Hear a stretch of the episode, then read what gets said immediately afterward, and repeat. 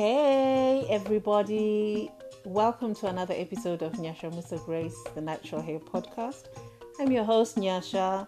Nana is not here today. However, I do have another co host with me in the studio today. Thanks to technology, we're not in the same space, but we're on the same show. I'm going to allow her to introduce herself so we can get to meet her. Hello, co host. Welcome to the show. Tell us a little bit about yourself. Well, hello, listeners. Um, my name is Mufaro, and I am a law student in South Africa at the University of Pretoria. And I am here today, and I'm so honored to be joining this podcast um, to just talk about my experiences with my natural hair and my natural hair journey. Oh, that's nice. It's lovely for you to join us, especially as we have been over the last two episodes, the two episodes we did before.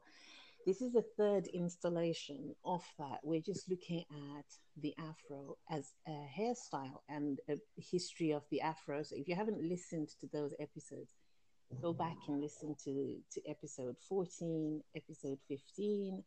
And today we're recording episode 16. And we're going to be looking at the millennial experience of afro hair, of the afro hairstyle um, okay. in the context of of young African women today. Yes. Right. So and I. Uh-huh. and I think it's a very interesting topic. Um, it is something, it is a conversation that has to be had, um, looking at where we are in in this day and age, and um, being in a modern era where the afro has changed in its um, perception, in the way people wear their hair, and the like. So yes. Okay. Yeah, go on. Tell us, tell us what your experiences are of this, because what happens is a lot of times read things in the media or we see things and they're talking about natural hair or black women those voices tend to be american voices and and the experience the black American experience of blackness is is very different than an African experience of being black, where mm-hmm. if you're in Africa, you're the majority, you're not a minority. Exactly. Um, and so when people talk about black hair and what black women should know, and what if you read a lot mm. of those articles, they bear no relationship whatsoever to the reality of billions of black people and yet they seem to be they seem to be this really loud voice that can speak on behalf of all yeah. black women and nobody can nobody can rightfully and truly speak on behalf of an entire um, an entire representation of people because there are many different experiences of it. So today you're just you are going to tell us your experience of mm-hmm. being a young millennial yes. born and raised studying in Africa, but then also yes. with an accessibility to the rest of the world that maybe, say, generations before yours didn't quite have to the extent which you guys have because you can be live streaming um, mm-hmm. an event as it happens on a different continent. You can be a part yes. of that event live. You can be a yes. part of somebody's um, expressions of a culture live and yes be there but also be so removed from it what's mm. your take on that okay so there's a lot to unpack there and i'm going to start with um, just by giving a brief story of my journey mm-hmm. um, and of, of me keeping my hair the way it is and me accepting who I am in that journey.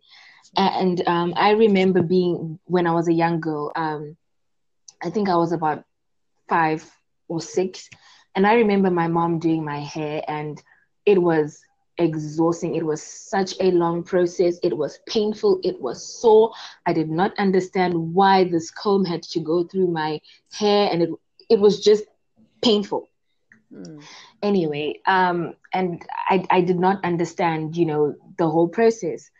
And I got to a point where, when I was in grade seven, um, in primary school, um, we were preparing for our leavers dance. And I said, you know what? I want to have a nice um, weave.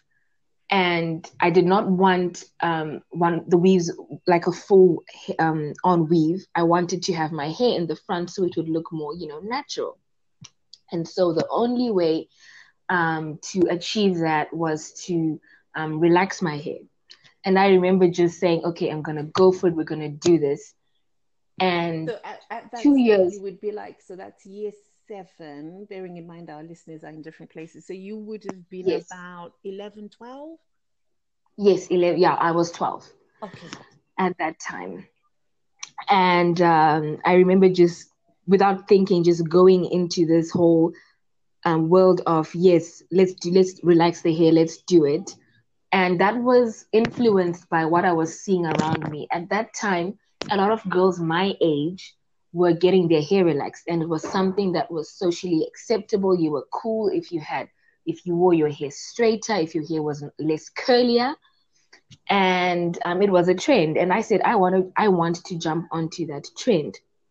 And so I, I went on to put chemicals in my hair and relaxed it. And for those that relax their hair, you have it's a it's a continual process. You have to continue um treating it. You can't just leave it out to grow because then the hair that comes out is coarser, it's hard, you know.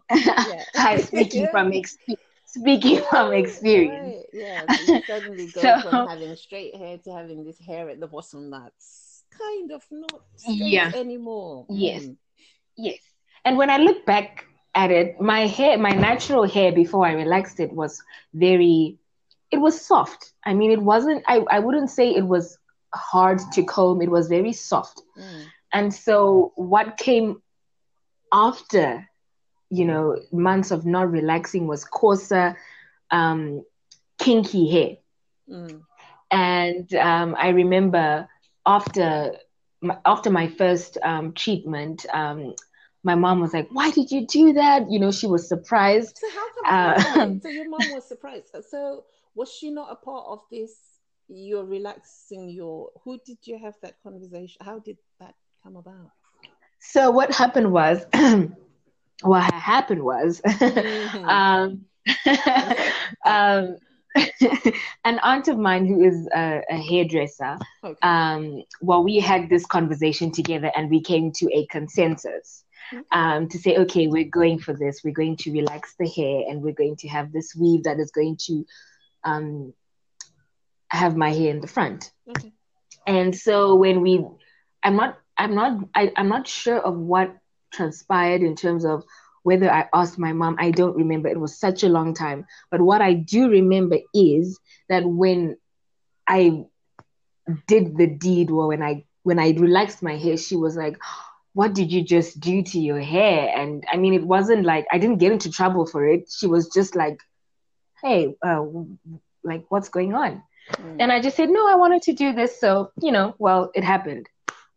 And now it was her problem now afterwards to continue the treatment because um, she has done my hair for so, so for, for a very long time. And at that time, she then had, she then had this responsibility to then buy the the product and then relax my hair. Mm. And at I think two years later, if I if my if my memory serves me correctly, I stopped relaxing my hair. Um, and I came to that decision because it was very one, it was just not cost effective Mhm. to keep buying the treatment, and also um, I want I just wanted to have my natural curls back. Yeah. And so we stopped treating the hair. Um, and I chose to transition rather than do the big chop Okay.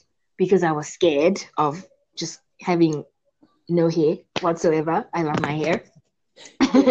So so um yeah and when i was four, 13 14 i started my natural hair journey and it worked some people for some people it doesn't work it people are different um some people will go for the big chop and it will the, the hair will grow but i I chose that route because I was scared, and I mean, it worked. Okay. The whole um, just letting all the kinky hair come out, and then have the the relaxed bits fall out, you know, during the process. So yeah, that's basically my story. Were there any styles and, that you did to help your transition stage? Um, there were some styles, yes. Um, what I did is we just continued having cornrows in um, because it's, well, the school I went to, it was like school policy for you to have your hair plaited. Okay. So um, I I had cornrows and I would remove them every four weeks. Four weeks, yeah. Mm-hmm. Okay. About four weeks, I'd have a fresh um, redo of the cornrows. Right. And during the holidays, I would put braids in. Okay. Um, yeah.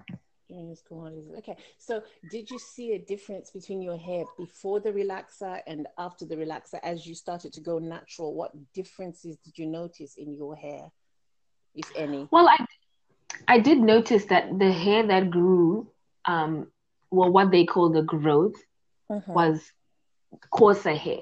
Um, as compared to what it was before relaxing. Mm-hmm. Uh, when I relaxed it, it was straight, very nice and straight. It was easy to comb. And that was the nice thing about having relaxed hair, other than being cool. having mm-hmm. so, yes, that was the main difference that my hair was coarse. Okay. Yeah. So uh, obviously, so now your decision to have a weave and to relax your hair was partly, partly, um, it, it, came from you, but also a part of it was the influence of your peers and influence of what was happening around you. So your decision to then be natural and to embrace your curls. What yes. obstacles did you face in that? Were your peers supportive or was it something you just did for yourself? Where did you turn to for help? How influential was YouTube? Loads of questions. Take your time. Yes. okay. So in those days, I wasn't really into YouTube. Like I, I didn't watch anything um, hair related on YouTube. So I would say it was more of the people that were around me. I had a couple of friends that were that had um, relaxed hair, and I just thought it was cool and nice, you know? And um, I did it for for me and also just to be socially acceptable. Like you know you want to you want to ride on the bandwagon. I mean as a 12 year old there's so many things that are happening in school. Um yes. And it wasn't even hair with it wasn't hair related anyway. Um there was also okay. What about the, the desire to be natural Did, how influential was youtube in that in your hair journey? Where did you go to for advice? Where did you go to for for just direction on how to to embrace and to manage your hair and get to the point where you're confident with it? Was confidence ever an issue? You know just just how what was the experience? Okay so from okay so i'll start from the the journey of you know um transitioning to to be to have natural hair uh i did not I didn't I wasn't in I didn't turn to help to YouTube as I had said before.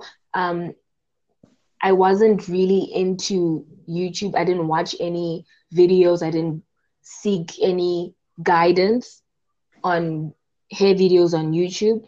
It was just I just took the decision I wanted to have my hair natural and my mom and I then just started doing protect, protective styles. Mm-hmm. Um, grow the hair and to get the treated hair, you know, for it to grow out, basically. Yeah.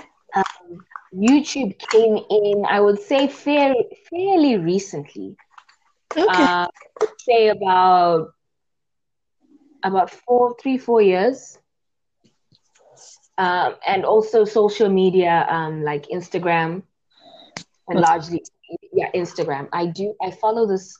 There's a um, a girl who I follow on Instagram. Her name is Tadiwa, and she um, had her hair. Um, and she uh, she relaxed her hair and decided to go on a natural hair journey. she did the big chop, if I'm correct, but I, am not sure.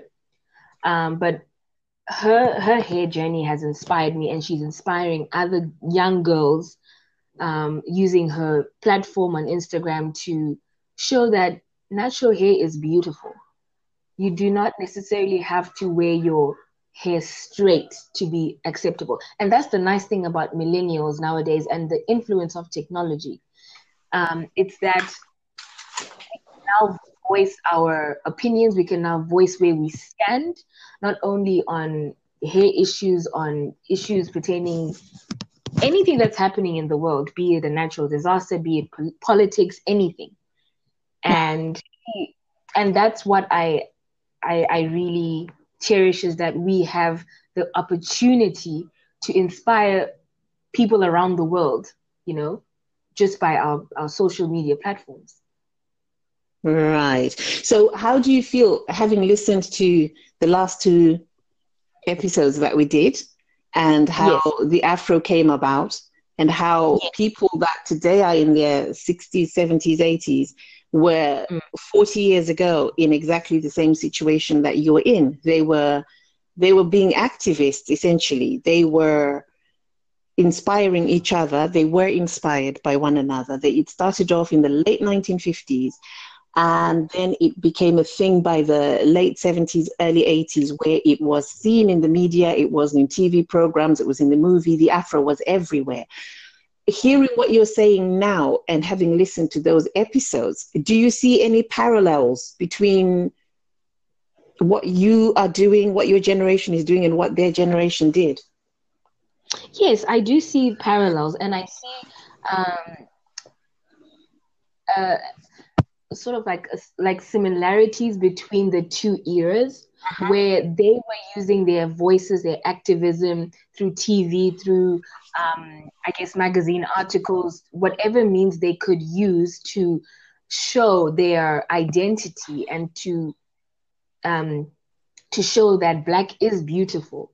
Yeah. Um, and you fast forward to the 21st century where young people are using social media to inspire um, people around them to wear their natural curls. And that is a beautiful thing to see. Yes. Draw parallels between the two. Okay, but my thing now is, and Nana raised this in um, last week's episode, where she mentioned that the ball, the, some, somebody somewhere dropped the ball because for your grandparents and their generation to have been fighting the same battle you are now fighting, something went mm-hmm. wrong somewhere. So, how do we how does your generation build on what they did first time around and make sure that this isn't just a trend, it isn't just something for now. And if somebody mm-hmm. came up with this a magical relaxer that doesn't damage your hair, mm-hmm. would we still feel the same way? Would these influencers still hold on to and embrace their curls would we mm. all just jump onto the new next trend? I guess I'm just trying to understand is this about identity? Is it about trends? Is it about what is it about exactly? Because we've been here before 40 mm-hmm. years ago. We're here yeah. back here again. But how do we make sure that this is an ongoing thing? Unfair question to ask you, but it's something that we all we I'd like us to be thinking about this. How do we yeah. not take steps yeah. backwards? You know, because. I I'm I love social media and its ability to inspire. Yes. I, I love social media and its ability to make the world a smaller place. But I mm-hmm. also am wary of social media's ability to give everybody a microphone and everybody a platform. And not every bit of advice that is out there is actually factually correct. So how do we how do how do we make sure that we don't regress? What's your take? You can only tell us what you think. Okay.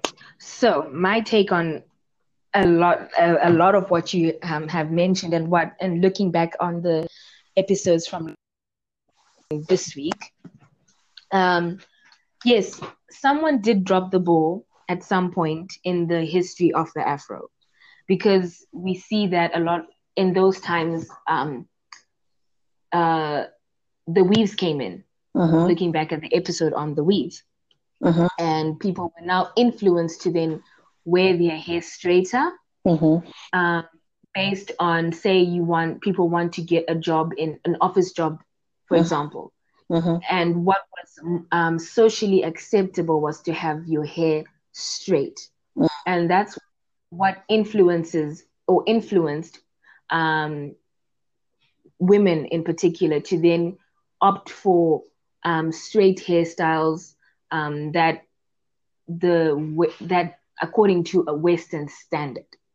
And looking back on on um, last week's episode, it's clear that there is a shift um, of the afro. Well, there's a shift in in the way hair is is perceived from um, a Eurocentric perspective to a Uh-huh. more Afrocentric perspective. And um, I think in order for us not to backslide, for lack of a better term, Uh-huh. you see, I'm being very careful. I'm being very careful with my words. Um, It's always because we don't it's not a space of judgment it's just a space of yeah difficult conversations however it's always with grace Yes. we do want we do want to progress we we do want to do better Yeah. And I mean, looking at what has been happening in the past um, five years, for example, just roughly five years, we fast track to the now. Um, we find that um, in America, a lot of um, laws, and I'm now s- stepping into the office of the lawyer, um, are a lot of laws are, are, are geared towards reforms in terms of discrimination against natural hair and natural hairstyles like afros, cornrows, and dreadlocks. And I'm going to reference um, an article I read on www.marketwatch.com uh-huh. where um, employers, schools, and clubs that were discriminating against or that discriminate against um, natural hairstyles can get a 200,000 fine. And this was um, legisl- or rather a um, a law that was put in place by um, New York law, um, the New York City Commission of Human Rights. Which released legal guidance um, that protects um, and enforces um, action against, you know, racial discrimination on the basis of natural hair. So now you see more women in society are now wearing their natural clothes to work in a natural, you know, in a, in particular, those that have office jobs. Uh-huh. Uh-huh. in a professional capacity Yes. And I think that's just one of the many ways that we can try not to back to go back to where we started. You know? so, yeah. so then um social media is lovely but social media is also Mhm. very influential so again let's just go back to this cream that hasn't been invented that could be invented you never know Yeah. there's a cream a lot of people seem to think oh but managing my natural hair is hard. Managing my natural hair is, uh, is difficult. These are terms i hear a lot in my day job. Mhm. i get people who will come and they'll say oh it's hard. It's expensive. It takes a lot of product. it does this. It does that. So what happens? What can we do? What can your generation do to make sure that you love yourselves enough to never compromise because i i'm pro-choice you know i like the idea that we can wear braids i like the way that we can wear wigs Yes. I like the fact that we can wear any kind of wig. Like I personally wouldn't color my own hair. Um, I would wear a colored wig. So my my custom unit is is custom colored. It's colored the way I want my hair colored. Um, I'm going to get another one made, and it's going to be custom colored. So.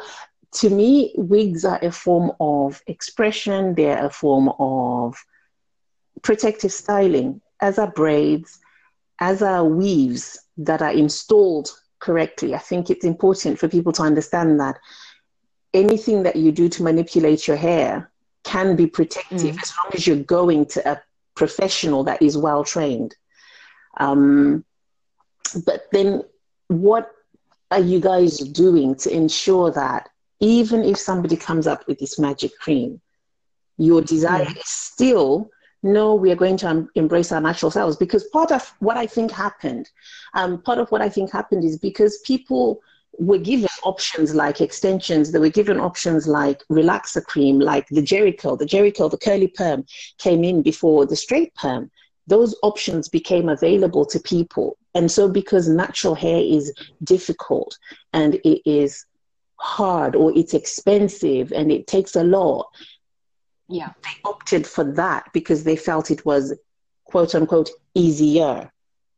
Yeah what needs to be happening in order to make sure that there is that mental shift towards ourselves because we cannot say we have self love if we still believe that our hair is difficult to manage. Mm. Your thoughts? I think I think I'm with you on pro choice. Um, so I believe that um, it should be a personal um, choice to find what works for the individual. Mm-hmm. And in that way, um, people, one can then find a way to grow their hair and to enjoy their natural hair journey is to find what works for you.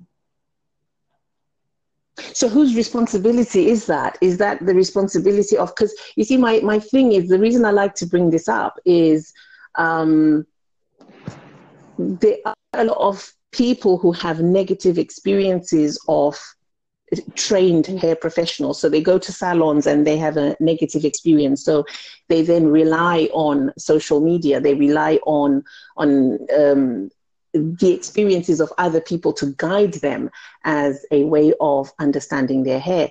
Now, uh, the upside of that is it's it's believable. It's uh, it's it's you know it's within everyone's reach. It's like oh okay she's doing that so I can do that. The downside of that is a person who deals with primarily their own hair doesn't mm-hmm. understand hair as a standalone yeah. concept. They understand their hair.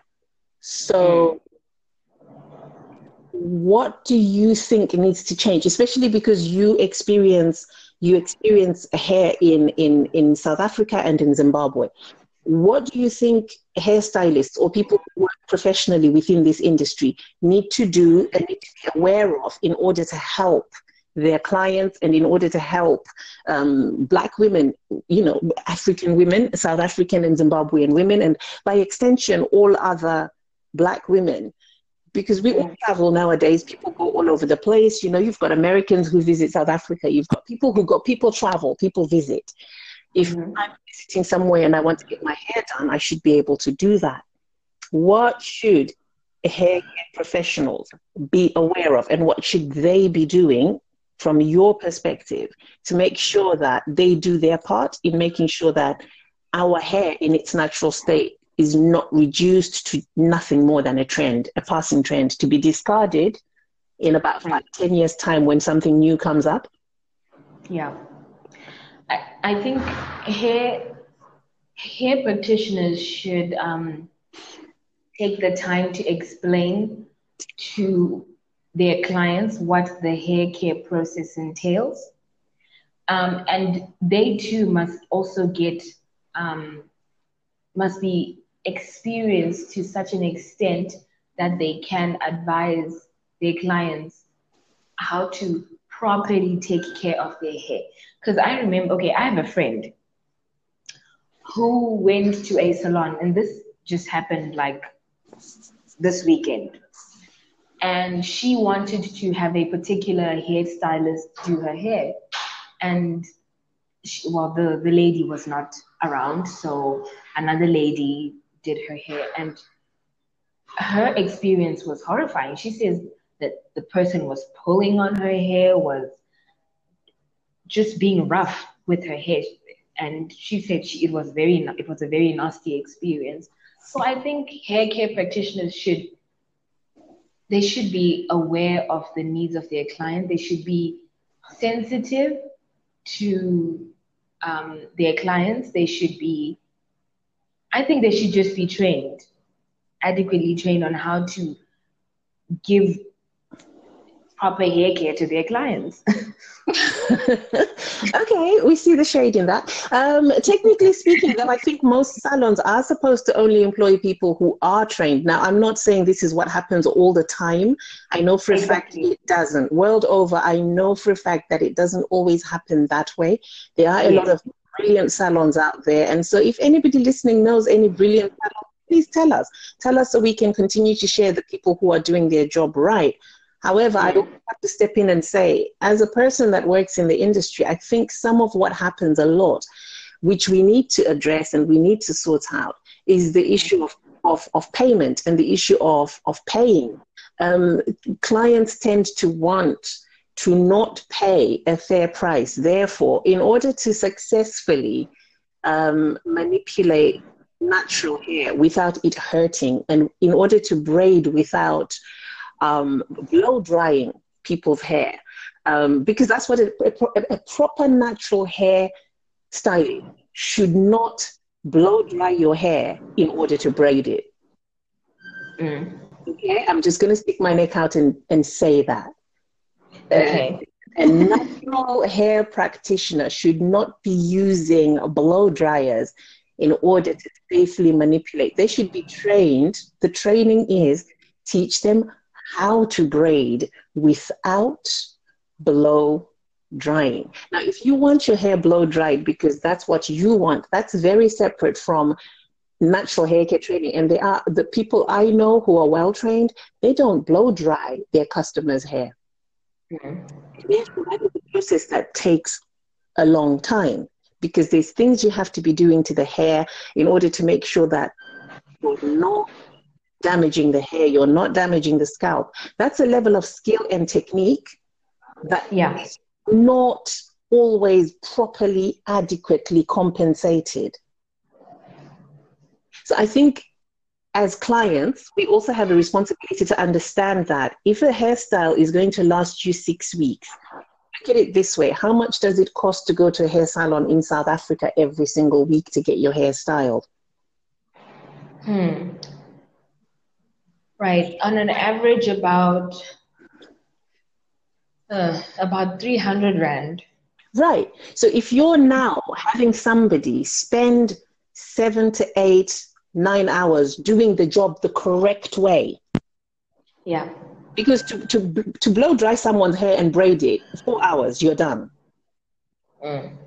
Right?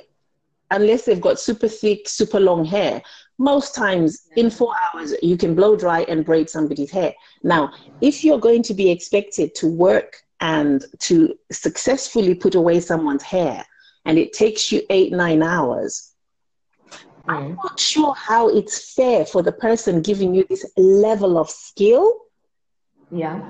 paid and to be paid slave labor. Almost like there is an attitude that because people assume that mm. stylists are not educated. It's okay to look like a million pounds or look like a million dollars, but only spend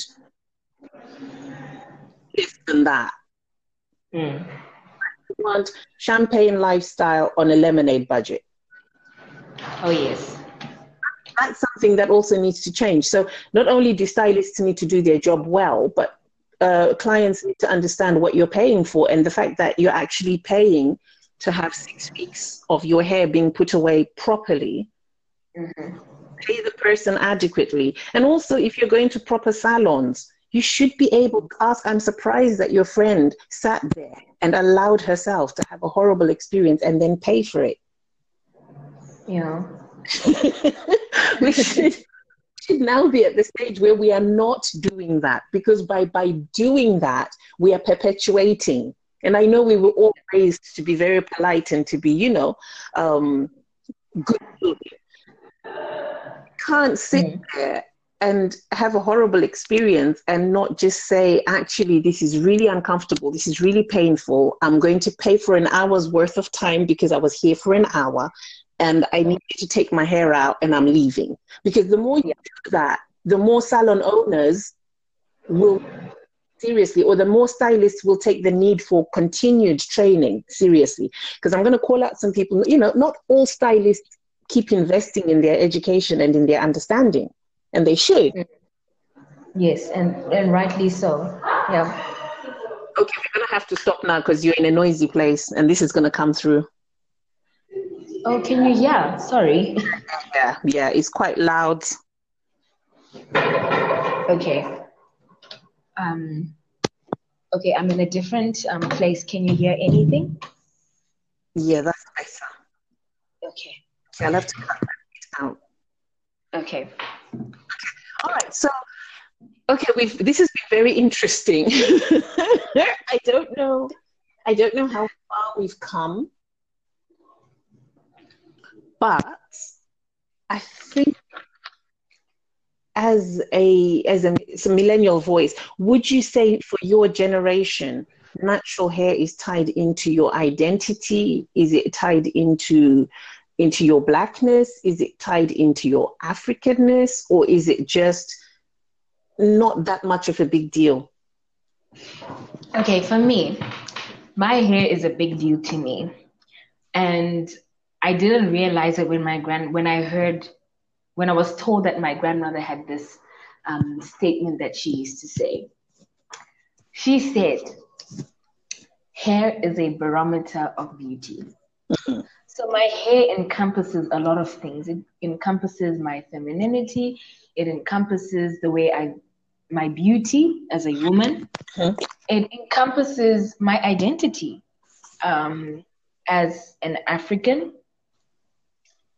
Um, it encompasses who I am as a person. Right. And my choice to wear my hair curly and to wear my natural curls is a statement mm. of that. Say this is who I am and I am content and happy with who I am as an African, as a beautiful African woman. Oh, and I think on that note, we are going to say uh, it's been lovely to have you with us. Hopefully, we can have you again. It, it will be an absolute delight to be uh, back. Yes, yes. it's been interesting. You've raised a lot of issues. Um, if if you know of any places in South Africa or in Zimbabwe that you want people to be aware of, please let us know, and then we will tag them on Instagram. We'll take them on our socials so that other people traveling to these places or people living in these areas can also be aware of great experiences that mm are available and that are there to be had. We're going to stick to just sharing information of that which is useful. Um, but then also, I think, remind your friends hey guys, you're welcome to walk out of a chair. If the stylist isn't doing what you want, if the person that you want isn't available, please hold off. Yeah. Hold off. Let's not continue to perpetuate things that we really shouldn't be tolerating anymore in our day and age. And you know, the sad thing is, in this instance, this person went, um, oh, this was now another friend who um, wanted to have her hair done by a particular stylist, and that person was not there. And so, what happened was um, the oh, the the person who okay, someone in the salon said, "Oh, I'm that person." So that person said oh okay no um, i can do it. And this person was led into reasonably believing that she was being done by this particular person. And yet the actual person she wanted to get her hair done was not there. And you know she texted her friend and said hey this person that is doing my hair she's like she's hurting me. She she was in in essence she was not happy with the person that was doing her hair. And then my friend says to her, No, but that doesn't sound like the person that does my hair. She is absolutely fabulous and good. And so, you know, it's also this thing of jealousy in this business. I don't know. But yes, what you're saying is very, very correct. You have the power to tell them what you're feeling. Yeah. If you're not happy, tell them it's yeah it's a desperation that is born out of quite a number of factors But hey, we yes. started to talk about it. We we keep wanting to have salon owners. So if you're a salon owner and you're listening, we would like you to come on and defend some of the things we hear being said, some of the accusations being leveled. We've approached a few. So far, they've said no. Um, we're not going to we won't give up because obviously if we want to heal we're going to have to call out certain things and then we all have to do our part. As clients as stylists as owners as product manufacturers we all have a part to play in making sure that the legacy we leave for our children is a much better one than the one we currently have. Mm-hmm. yes that is true so that's why the fireside is open to everyone. And, and that's why it's a fireside. There's room for everyone at this table. But on that note, we're going to say goodbye to Mufaro. It was lovely having, uh, um, being on this podcast. Sorry, in my English. That's all right. Lovely to have you, and we're glad you you could make time out of your busy schedule to come and join us today. We miss Nana, but she should be back next episode, and we've got a very good episode for you, good listeners. We've got an interview with one fabulous lady who's had um, experiences with hair transplants. For those of you who are suffering hair loss or who've experienced traction alopecia, you might want to listen into this one. And for those of you who might not yet have experienced traction alopecia, you might want to listen to this just so you know what to be on the lookout for. So, till next episode, bye. Bye.